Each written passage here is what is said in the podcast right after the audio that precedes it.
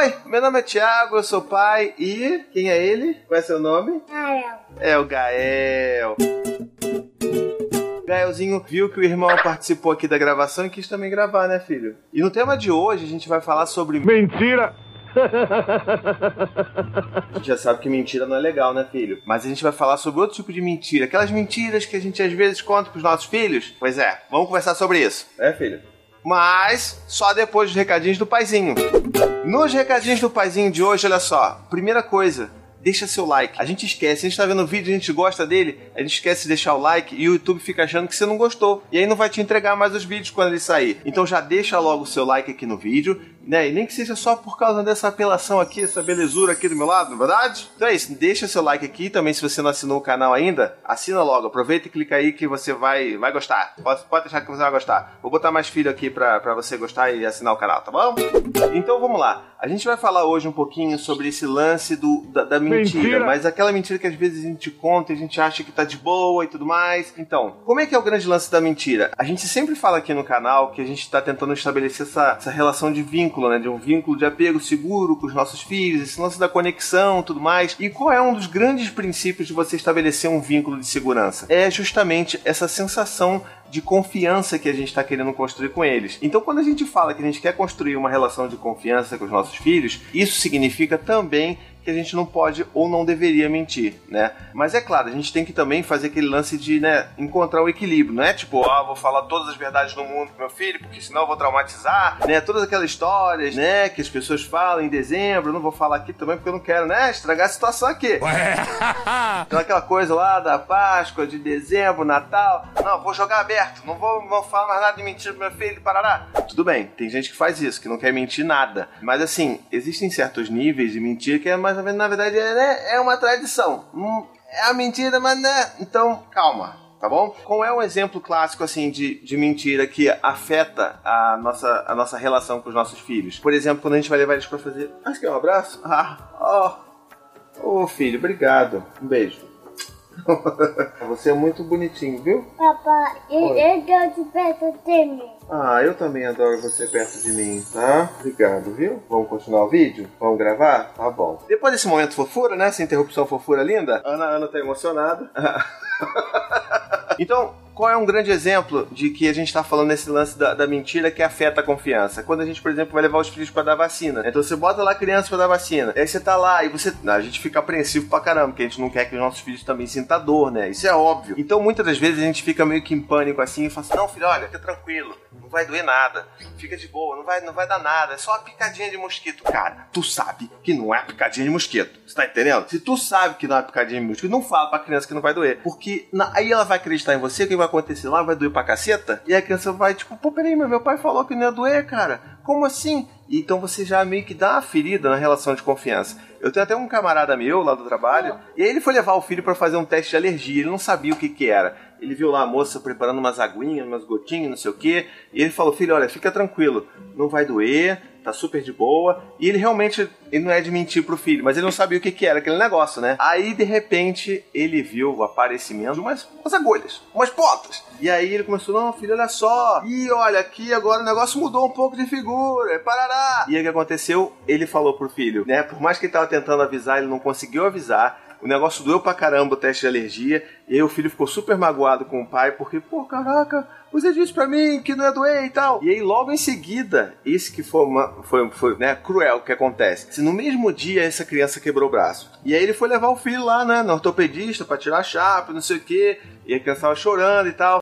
Ele tirou a chapa, viu, tinha, falou que não, vai, vai botar, tem que botar a luvinha de gesso aqui, né? E aí que mora o grande problema. Porque ele falou pro filho assim, filho, olha só, fica tranquilo que não vai doer esse gesso, tá? Tipo assim, só vai botar, só fica paradinho que não vai doer. Só que aí já era, né? Porque assim, a- essa relação de confiança já tinha sido quebrada mais cedo, porque né, ele não sabia que ia doer o teste de alergia. E aí na hora de botar o gesso foi um escândalo danado. E aí na hora a criança não queria de jeito nenhum ficar parada, deixar as pessoas botarem gesso, chorou pra caramba e falou, e falou: Não, vai doer sim, vai doer sim. Então esse é um grande exemplo de como que você, às vezes, na melhor das suas intenções, às vezes acaba quebrando um pouco essa confiança. O vato. É? Cabeça de batata.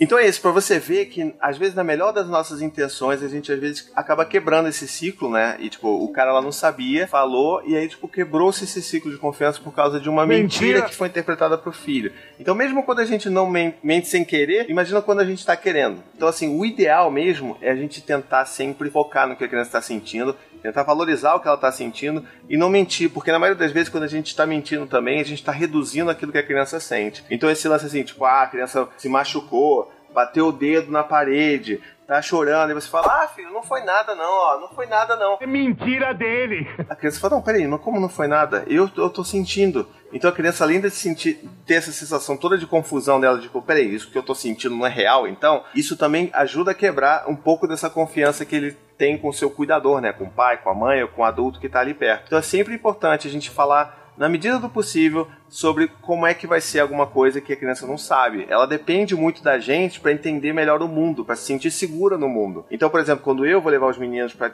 né, pra vacina e tudo mais, eu vou chegar lá e falar assim, Dante, olha só, filho, vai doer, tá? Vai doer, vão espetar aqui o seu braço, vai doer um pouquinho, talvez o seu braço fique dolorido por alguns dias, mas é muito importante, parará, e a gente explica tudo, tudo mais, mas ele já tá sabendo que vai doer. Então eu não tô tentando esconder dele, porque é até meio besta, né? Tipo, assim, a gente sabe que vai doer.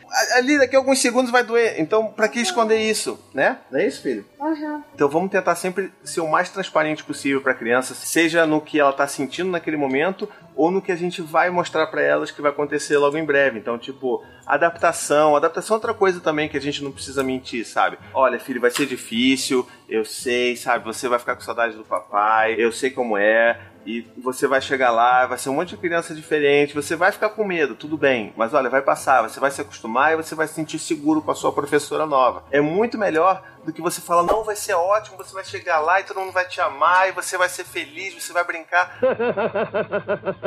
Primeiros dias de adaptação é que você vai ficar com medo, vai ficar chorando e tudo mais, então por que, que a gente, ao invés de mentir, a gente já apresenta um quadro que é um pouco mais real, que a criança já vai também um pouco esperando o que vai acontecer. Bom, então é isso, assim, a ideia daqui desse vídeo é você entender que é importante a gente ser sincero e falar a verdade com os nossos filhos algumas vezes, mas é muito mais importante também a gente ter esse bom senso, de saber, peraí, isso aqui vai ser importante, ele precisa saber a verdade sobre isso. Isso aqui não, isso aqui tudo bem, é uma tradição, sabe, é uma lenda, sei lá, isso aqui tudo bem, não vai ele não vai perder toda a confiança, né, quando ele descobrir que isso não existe e tal. Então, ok. Mas é bom a gente ter esse bom senso e entender que a criança não é burra. Então, se a gente às vezes solta uma certa mentira para ela e logo na frente ela vai perceber o que aquilo ali era uma mentira, isso sim afeta a nossa relação de confiança com eles, tá? Então, vamos acabar? Não? Vou cantar um pouquinho. Então tá bom, mais um pouquinho. Então deixa aqui nos comentários as suas histórias sobre mentira, o que, que você já contou de mentira, o que, que você já contou de verdade pros seus filhos, como é que é essa relação aí na sua casa. Vamos conversar aqui, tá bom? Bom, espero que você tenha gostado desse vídeo. Não esquece aí, ó, deixa seu comentário, curte, compartilha, assina o canal. E se você gostou da aparição dos meninos, deixa aqui também, que a gente vai ver se a gente grava mais vezes durante o dia, tá bom? Ah, ah, tá. Ah, deixa eu dar um beijinho. Pera aí. Um beijo, até a próxima e tchau, tchau. Dá tchau, filho. to the 25 senators who just voted against U.S. veterans and their families, you flip flopped, voted no on the Honoring Our Pact Act. You know it provides medical help to vets, makes amends to veteran families who lost children to recklessness. You voted yes just days ago. Why the flip flop? Don't put politics ahead of vets and their families. To everyone listening, contact your United States senators today. Demand they vote yes. Make the Honoring Our Pact Act law now. Paid for by SO.